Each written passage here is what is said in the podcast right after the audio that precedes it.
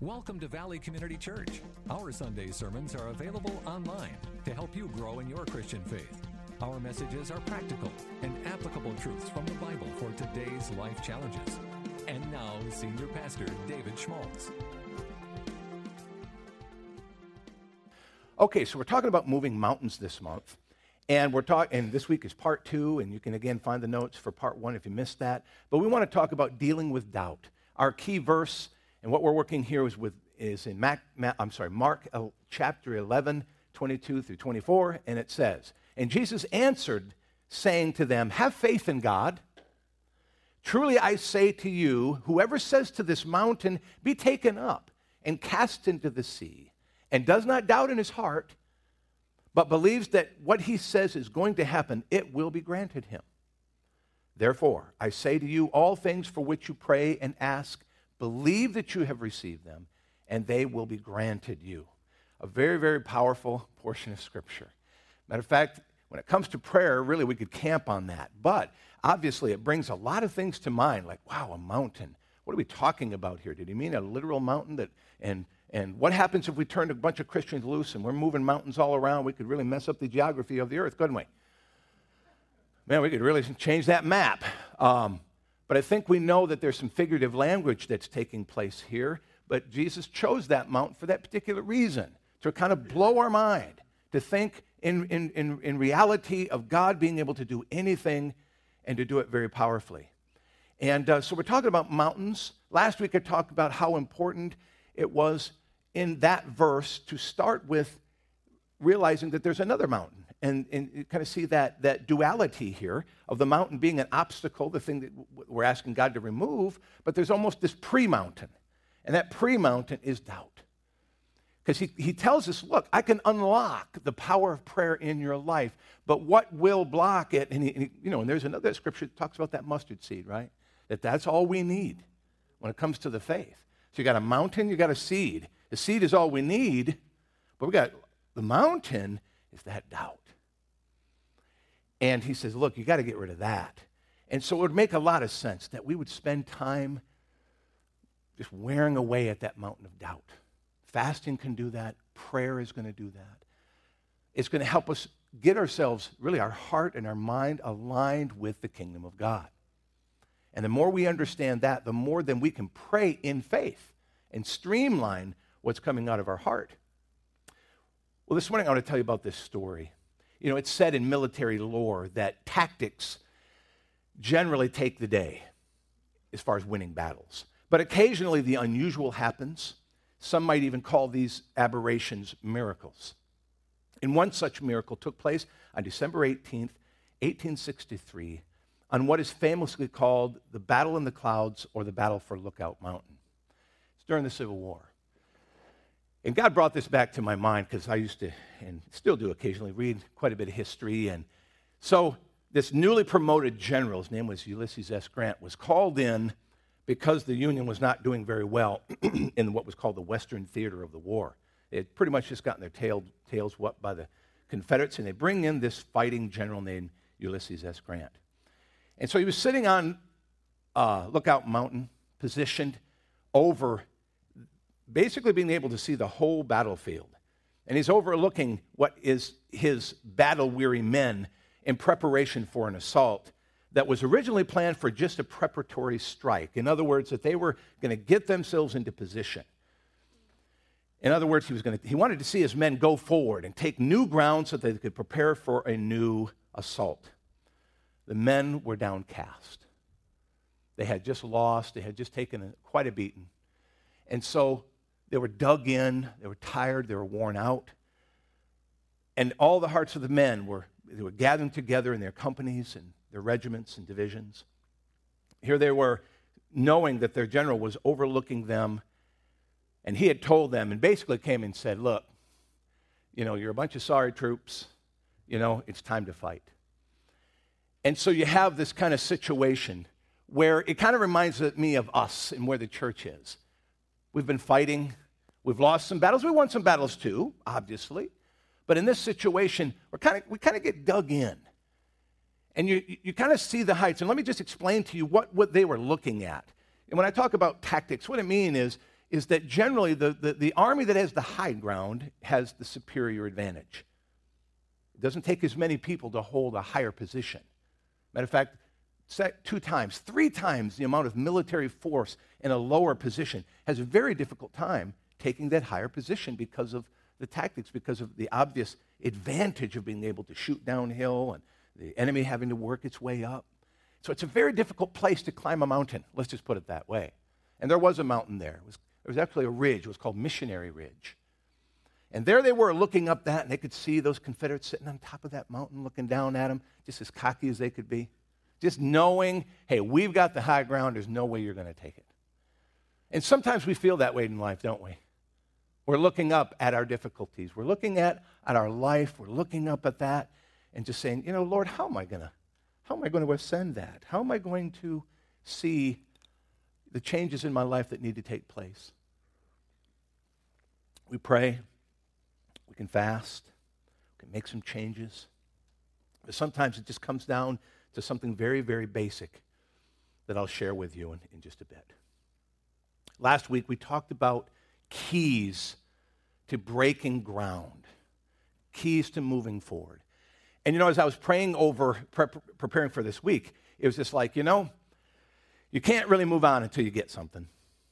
And to be a gifted teacher or to be someone that's, at, at, you know, the heart of a teacher is to say, look, I don't want to move on until we get this.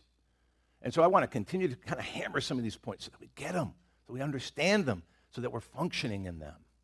And last week I talked about three, three critical points as it comes to being able to move mountains and see spiritual success in our lives. And I, and I, just want to review them very quickly. But it's talking about the priority of presence. I, I preached that last week, talking about how the presence of God is so key in our life. There's, there's no religious function, there's no, there, there, there's no modus operandi that we can add to our life that is going to be some kind of a magical formula. Okay, so you really need to flush that.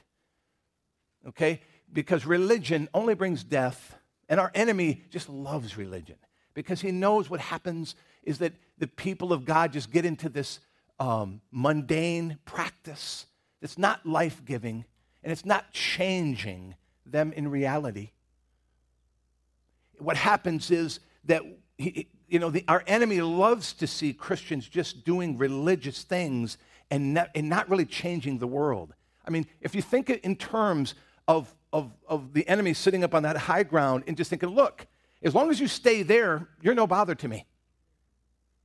We've got this ground. It was the gateway to the south, to the deep south. And as long as they were there, there was no way anything was going to change.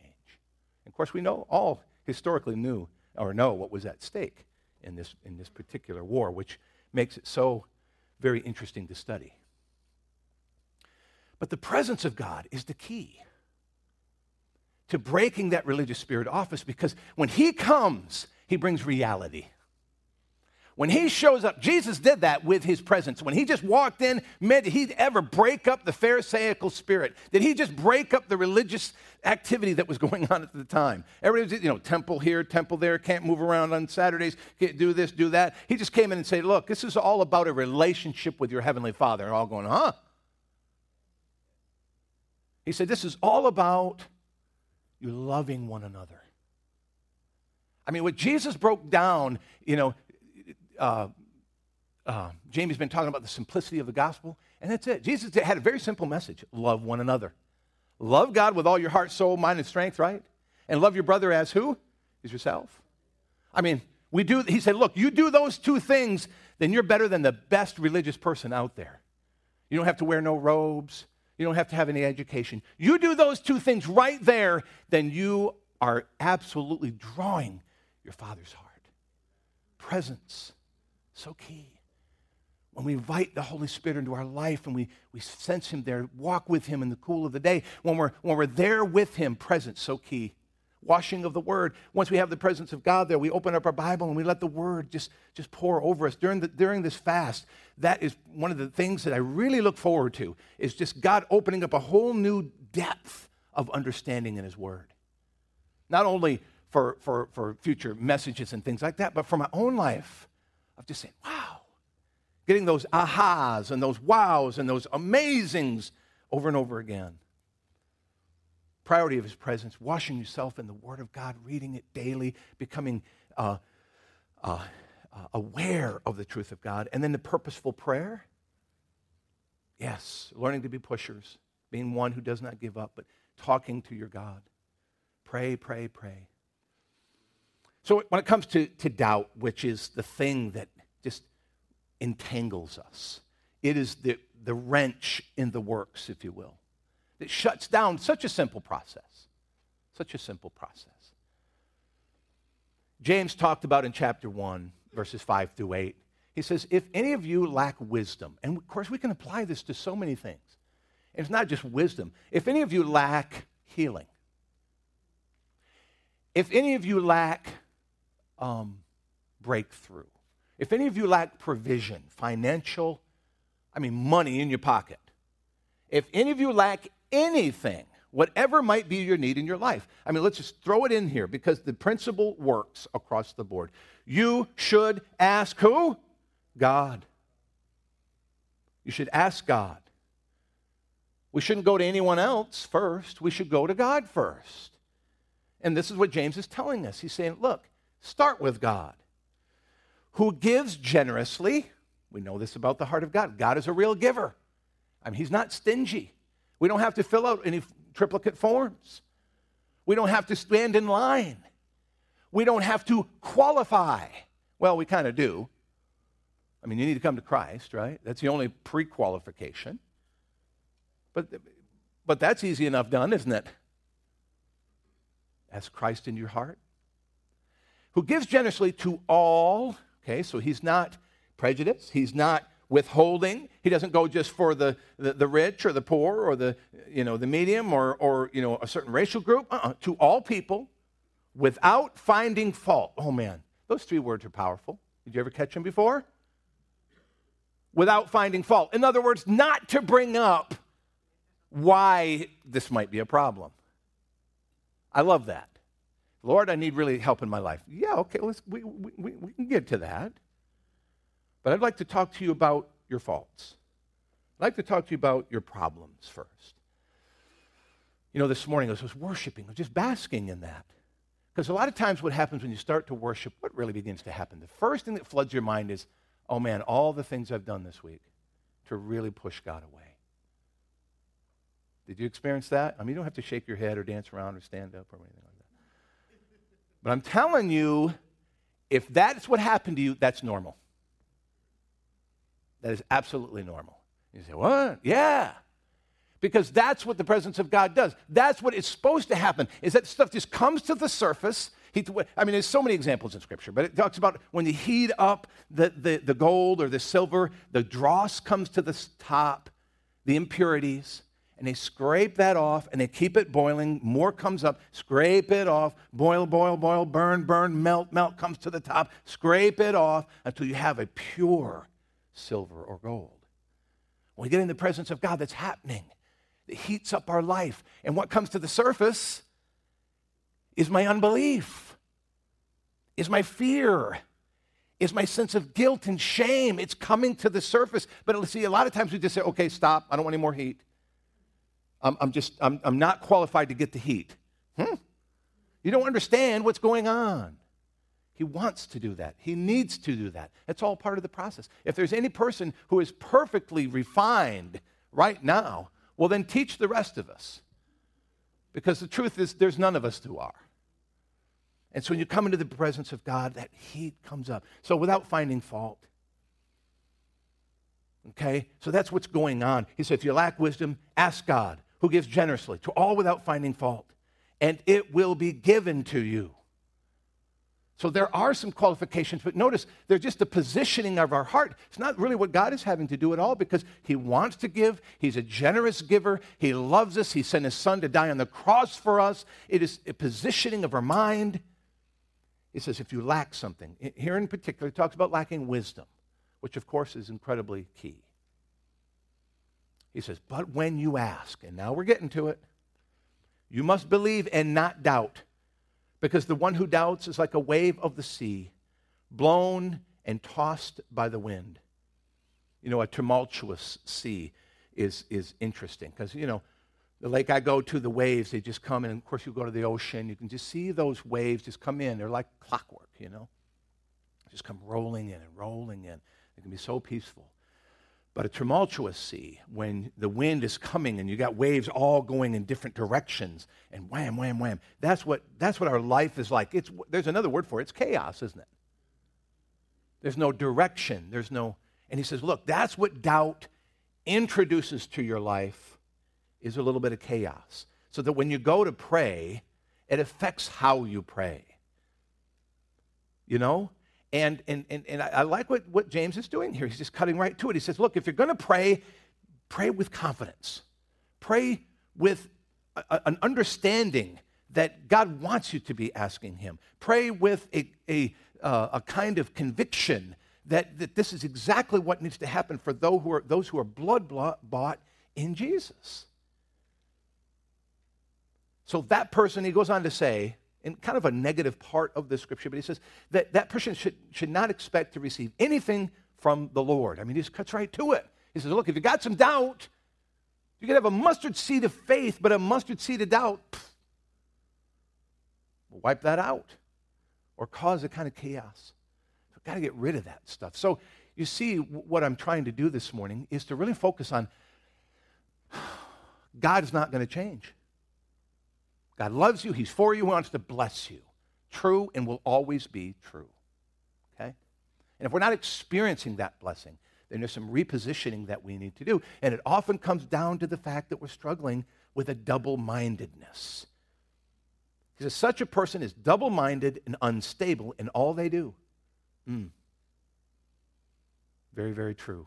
When we struggle with doubt, it affects every area of our life, makes us unstable. So let's break this down and what I want to give you today. Doubt is anchored in fear. Okay? Doubt is anchored in fear. See, rarely do we just say, oh, I doubt it. I mean, we, we do about certain things, whether our team is going to win or not, right? But what we're talking about here is a kind of doubt that reacts to God and opens the, the kind of door and, and, you know, obviously the very powerful reality of us being spiritual beings and living in so much of our lives in the unseen. That takes an incredible amount of faith. But it can be very simple if you look at a child. And when they say, Yes, Jesus loves me, this I know, and to just see how they walk and how they live, and there's just this understanding about God that's just unhindered by anything. And it's so beautiful. No one has told them about science. No one has tried to pollute their mind with evolution. They, have never been, they've been, never been introduced to the philosophers. They've never had to been, you know, taken down the road of, of certain kinds of thinking.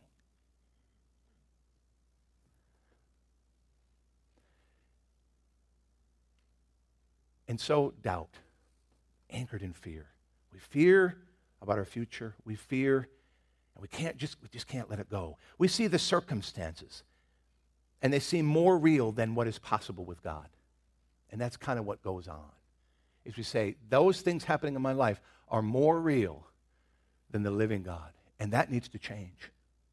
That has to change. To be a spiritual person, we have to learn to live in the spirit realm. And we have to open our spiritual eyes to be able to see the potential.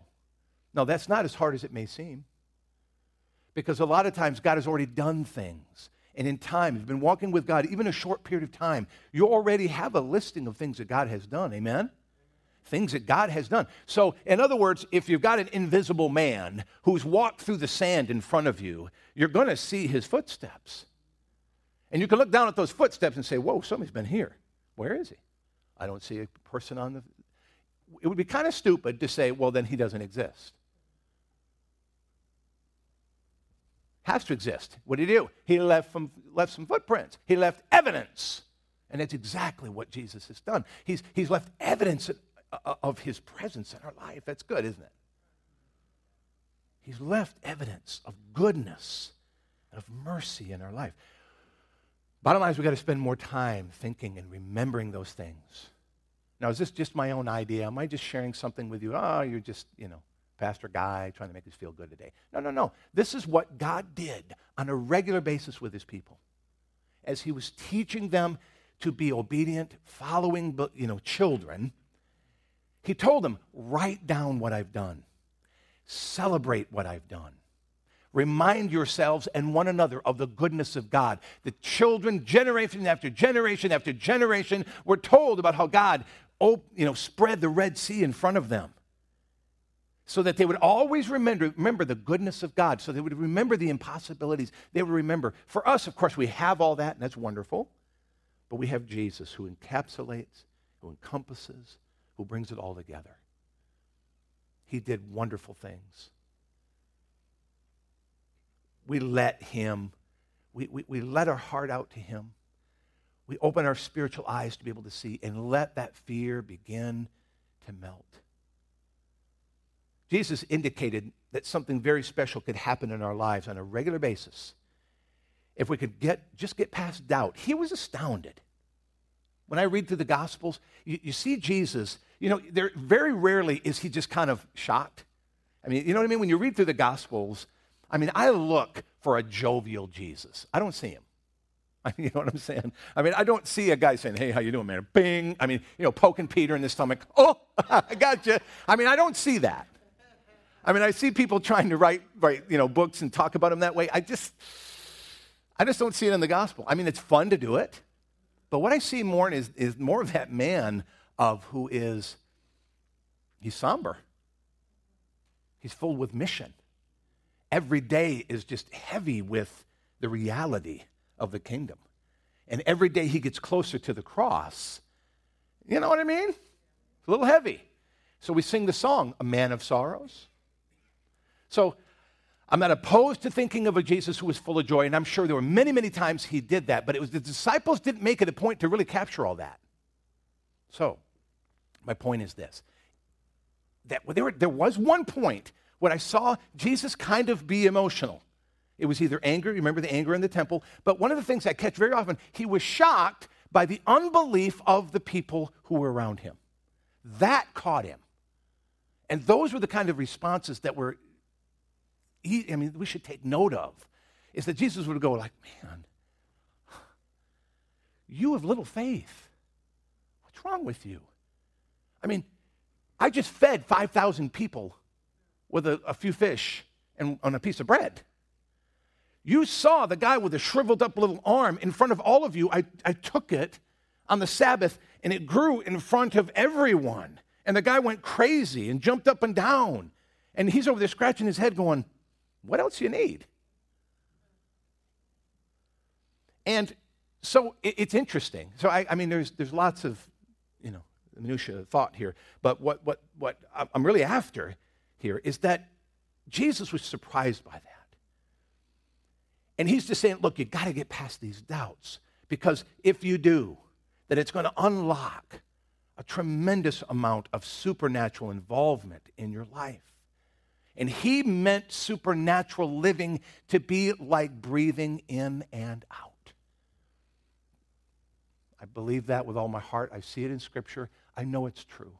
It's what I pursue, it's what, you know, I teach my kids to live in a reality of the kingdom that is even more real than what you see. Look, if there's a fantasy land, it's the one you live in day in and day out. That's the fantasy. The reality is the things that we don't have, we can't see with our physical eyes, but Jesus told us, be assured they're there. There are demons, there are angels, there is an enemy, and you are dug in looking at what you could have, but not sure how to get there. Not sure how to get there. Jesus, again, seemed to be astounded at man's unbelief, especially in the light of what they saw quite regularly in his ministry miracles of all kinds. See, doubt rarely remains static. And what I mean by that is that we often look to other solutions. We don't just stay in this place of doubt. I mean, we're people that need to survive. And so we take matters into our own hands and we start doing those things which are counterfeit, the things that we do in our own strength. When God is saying, Look, I want to help you, I've, I've, I've broken the curse of the law all right? The Adamic curse passed down from Adam and Eve. It's been broken. And he says, Look, there is something more that you can have if you will but live there. And we're not necessarily returning to, to Eden, but in a kind of way we are. We've been let back in. And in that place is being able to walk with God in the cool of the day and being able to have the provision of God on a regular basis. So, what I mean by doubt remaining static, again, we, we, it doesn't remain static. It's going to affect our life. So, don't think that having a little bit of doubt is, you know, a harmless thing. It absolutely is not. It's like a poison, it's like a virus that spreads to every spiritual cell in us. It affects our thinking. It will affect, now, me, okay, so that's just figurative language. I mean, let's get, I mean, it's going to affect your marriage. It's going to affect how you deal with your money. It's going to affect how you look at your soul, how, how you, you deal with your relationships. Doubt begins to spread and work its way to affect everything. What are some mountains that we have in our life? What are some of those mountains that we might be going after? I mean, some practical, down to earth things. Maybe a diagnosis of cancer. You know, when we hear cancer, you know, we get a, a, catch in our breath. Or other life threatening diseases, neurological diseases like Lou Gehrig's disease, and others that just cause us to shudder. Those are mountains. They can't be outside the mountain. See, Jesus used that example because he thought, I know if I get specific, you're going to do an end around on me. You're going to find something more. Matter of fact, you might even be saying here today, well, a mountain. I mean, is it like Nepal mountains or is it like, you know, like over there at that mountain around us? I mean, no, no, no. He's talking the biggest thing you can think of, the largest mountain, the most threatening thing think of cancer, you think of those kinds of things. How about a debilitating injury, something that, that takes away your mobility, your speech, deforms us in some way? A financial crisis or financial debt that brings misery. These are mountains. These are things that come into our life that we just can't ignore. We open the door and it's there a life controlling sin like alcoholism or drug abuse, prescription or illegal drugs, pornography, anger or bitterness towards someone that you might even see often on a regular basis that just, it's a mountain. You can't get that person out of your mind.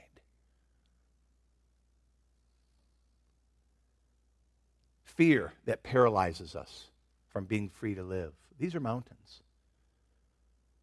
These are mountains. And these are the kind of things that Jesus said, look, and, and, and you know what's amazing to me is that we read those words and we think they're poetic, we think they're nice. But then you go to the world and the world just says, no, I think, you know, God wants us to live with those things, or he never, really didn't intend that. Mm-mm. Mm-mm. If these are mountains, then Jesus intended us to focus on those things. I'm not trying to, I'm not trying to be a snake oil salesman here, okay? I'm not trying to say that there is any magical formula. All I'm saying here today is that, folks, we need to move forward. And if you have mountains in your life, you can't stay where you are. You've got to move forward. The mountain can't be removed staying where you are. You can't get to a higher ground and just stay where you are. And what I'm suggesting is You've got to deal with that doubt first. Okay? You've got to deal with that. You've got to remove it. I shared with you uh, some practical ways, but hopeless. Well, uh, uh, finally, the, you know, other another mountain, the final mountain here of many. Maybe you're hopeless concerning the future. You can't see a way forward or a solution to your specific problem. That's a mountain, isn't it? When you think of your future and you just when you wake up in the morning, you're not waking up as the song suggested. You know, waking up with Jesus on your mind. You wake up with, man, what am I going to do? What am I going to do with this situation? So we can deal doubt a major blow. Here's some other things. You know, when I talked about reading your, your Bible daily, I'm, what I mean here, I want to go a little deeper with that, is, is really focus on Scripture on the truths that speak about faith, about what God has promised. So we don't know what to cash in on because we're not really aware of the promises. And, and of course, we started with this verse, and I think it's a very wonderful verse there in Luke. But what I think we need to do is expand on that. We need to expand on it even more. We need to get very specific. The Lord's Prayer is awesome. And what I'm, what I'm talking about is taking and, and praying the word. So you sit down with the Bible and you read it, but interact with that, with, with the truth. Interact with it. You find a verse that man, speaks to your mountain. I mean, it's right there. If Jesus said, I mean, you read a scripture and it says that Jesus came and healed a physical malady, then you need to stop right there if you've got one and really just say, you know what? Lord, I'm, I'm believing you for a miracle. This is my mountain. See, I, I'm not sure that bypassing mountains really does the kind of spiritual growth that we're really looking for. And jumping ahead of myself here just for a second. You know, Abraham was taken outside, and God said, Look up at all the stars of the heaven. And he said, See all those? He said, I'm going to make your offspring like that. He's 90 some odd years old. He's telling him he's going to have a baby with his wife who's 90 some years old. Talk about an impossibility, right? And he says, I'm gonna, and, and not only is he saying he's going to have a baby, but he is going to have a heritage that is going to encompass the, he says, if, and I love the language, he said, if the sands of the seashore, uh, the sands of the earth, could, could uh, the grains or the, you know, each grain could be counted, if it could be counted, that's your offspring. Whoa. Big. So you can imagine Abraham out there just going, and I don't even have a son. Okay, God. Do you feel like that when you read those verses in the Bible, those promises? I do sometimes. I look at those and say, surely you're speaking to someone else. Because that's exactly what Abraham said. Um, God, can I remind you, I'm Abraham. A, B, R, right? maybe you're thinking of Abiram or something. I don't know. Anyway. And we do that sometimes to think, well, maybe that verse is just not for me. See, now, there's so many other things here, so many other things. But I, I know that we can come in on the backside. Well, maybe that's God's not God's not God's will for my life. Well, that Abraham died not seeing those nations, but it didn't change the truth of what was spoken about him. We've he watched it from heaven. Because right now you are all part, you are all a grain of sand that belonged to Abraham. You're the ones that God was talking about. And so there are times. So what I'm trying to say is look, we, we've got to have one gear, okay? We can't worry about what the outcome is going to be. We got one gear. We got to look at those promises, claim them as our own, and look, the last thing on our mouth needs to be that very prayer as we take our last breath. Can I share a, a quick story with you? Bill May, who's preached here at the age of, what was he, Andrew, 46? 46 years old, he died by cancer, just just a few months ago. Very dear friend of mine. I counseled him as a young man as he first gave his life to Christ. Long hair, pot smoking dude. Came in, led him to Christ, went to Bible college, led a church for many years. It's quite a wonderful story. But he got cancer. And the oncologist walked in and he spoke, whispered into his wife's ear and said, Look, I'll be surprised if he lasts the morning. Just want to let you know that. And she let us all know look, we think Bill's going to die in the next few hours. So the doctor walks in and he says, Bill, Bill's all ashen gray. And the doctor starts walking out, and it's amazing. And he says, Bill calls him back and he says, Doctor, don't be surprised if I'm still here tomorrow, baby. He says, God's going to shock you yet. And I think about that and I think, that's it. Bill didn't get what he was expecting, but he certainly got what he was hoping for. And that is an eternity, right? So, what I, my point is, he had one gear. He had one gear. God can do anything for me. And he was still waiting for it, still hoping for it. Still at what? Expecting it. Now, there are many who are and we've got people in this church right now who've prayed those prayers, expected those kind of things, and they were healed of cancer. And we're putting together their testimonies. You're going to hear, you're, you're going to hear their word in their own words very soon. they, they did the same thing. God just said, You're right. It's not time for you to go yet. And I'm glad that Lee Harrell is still here. As, as a rascally of a dude as he is, he's a kingdom man. Love his faith. I tell you what, you want to get you want to get stirred up. Hang around with Lee. I mean, that guy's got an indomitable spirit. I love it. Comes from reading the Word. Comes from understanding what God said, and it's mine. It's yours. Pray the Word of God. It increases your faith when you do that. When you take the Word of God and you mix it with faith, you're watering that seed. In some ways, what you're doing is you're taking that mustard seed and you're placing it in your own heart. And you're letting it do what the Word of God will do. That's all we have. I mean, literally, you don't have to go any through spiritual gyrations. I'm not going to give you, uh, a, you know, a set of David Schmaltz beads. I'm not going to tell you to run around the building seven times. I'm not going to tell you to go to Israel and spend a month there. I'm not going to tell you to do any of that to unlock some kind of a magical formula. Now, God might, but I'm not going to. And I'm not sure God would do that either. But what I am telling you, and I think God, Jesus was telling us, is just believe. Don't doubt.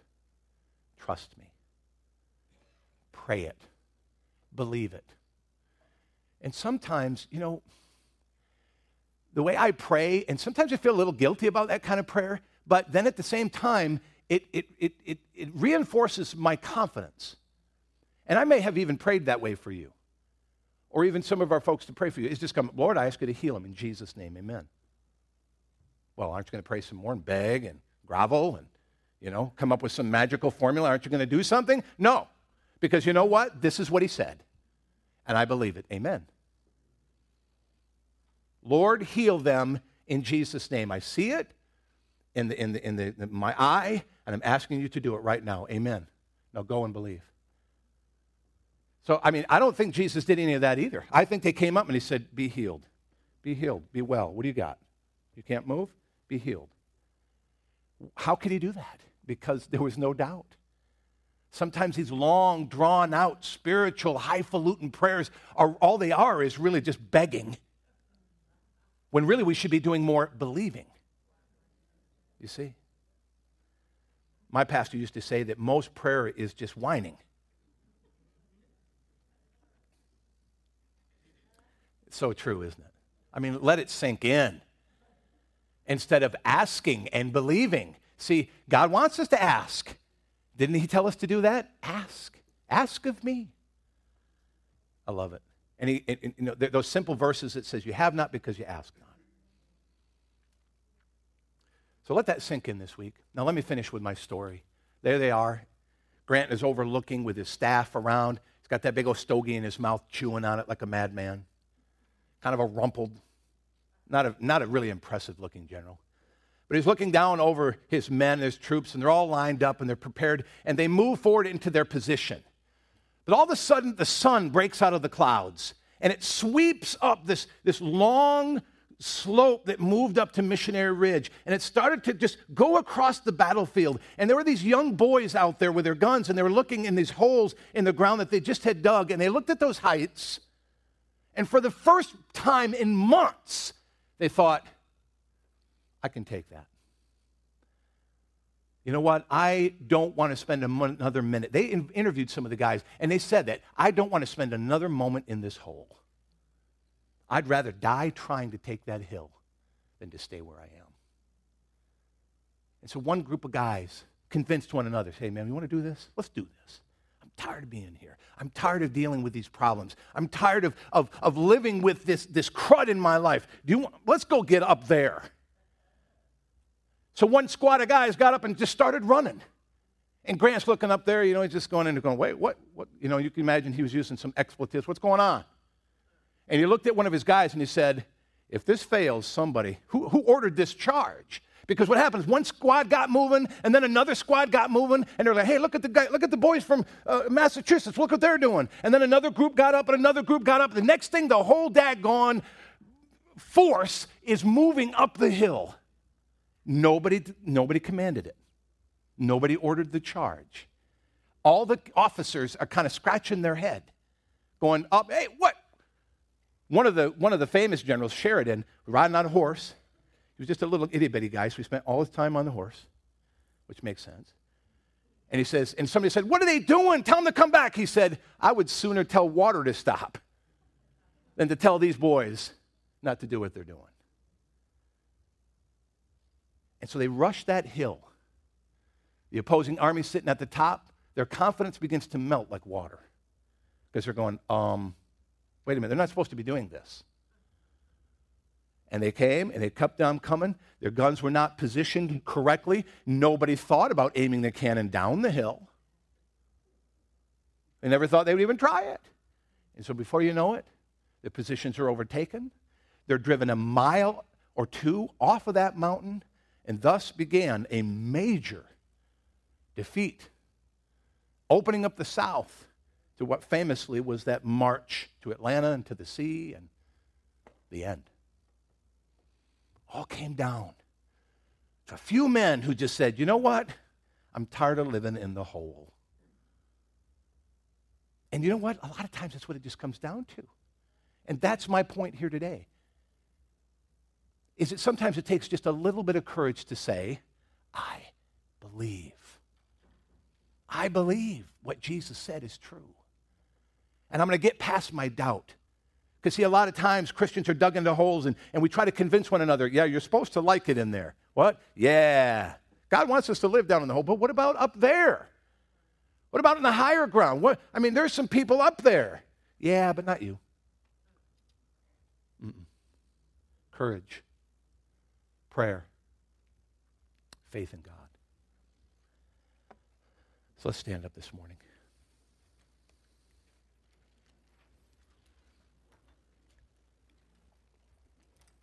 Let's ask our God to help us. You know, the disciples, I mean, just being real, because they started to get it. And they looked at Jesus and they said, Lord, please help our unbelief. Isn't that interesting? They had finally gotten to that point where they, saw, they knew they had seen such wonderful things, but they said, We're still struggling. Help our unbelief. Can you get rid of that? And he said, Guys, I can't do that part for you. But sometimes desperation, you know, I'm sure those guys, as they were running up the hill, were still thinking, this was not a good idea. And sometimes it does, but I think that doubt can be overwhelmed in a second in our heart. It can be overwhelmed by faith. It can be pushed out of our lives if we'll just trust our God. So let's do that together. Here in a few moments, I'm going to release us to our tables for our Blitz weekend. George was talking to us this morning, this morning about our small groups and ways that we can grow in our faith and connect and keep our hearts and minds connected on the Word. We're going to do that here in just a moment. But let's bow our heads and close our eyes to finish. Lord, we just come. And we ask you today, Lord, would you be the divine surgeon and remove that unbelief from our lives? Lord, that we would spend more time in your word, God, developing a faith that just squeezes all doubt out. When, when we hear a negative thing, when we hear or a, a fear that wafts through the senses of our mind, that we would just say, no, no, no, no. That's, that's not of God. I don't want that. Will not dwell upon that. No. God has promised me that He's going to bless me, and that's what I expect. Lord, open those doors to let you in. Holy Spirit, would you come and fill us with, with fresh faith? Let there be a renewal that begins today. That's the word you spoke to me earlier. Lord, just a, a renewal of faith to believe you, God, for the big things, the biggest things, to, to bring our mountains regularly before you. And then listen. Listen. Moving forward. God, may we capture the heights in these days. May we do the impossible. May we live, Lord, the dreams and the visions that you've given us. We thank you today, Lord, that you're here.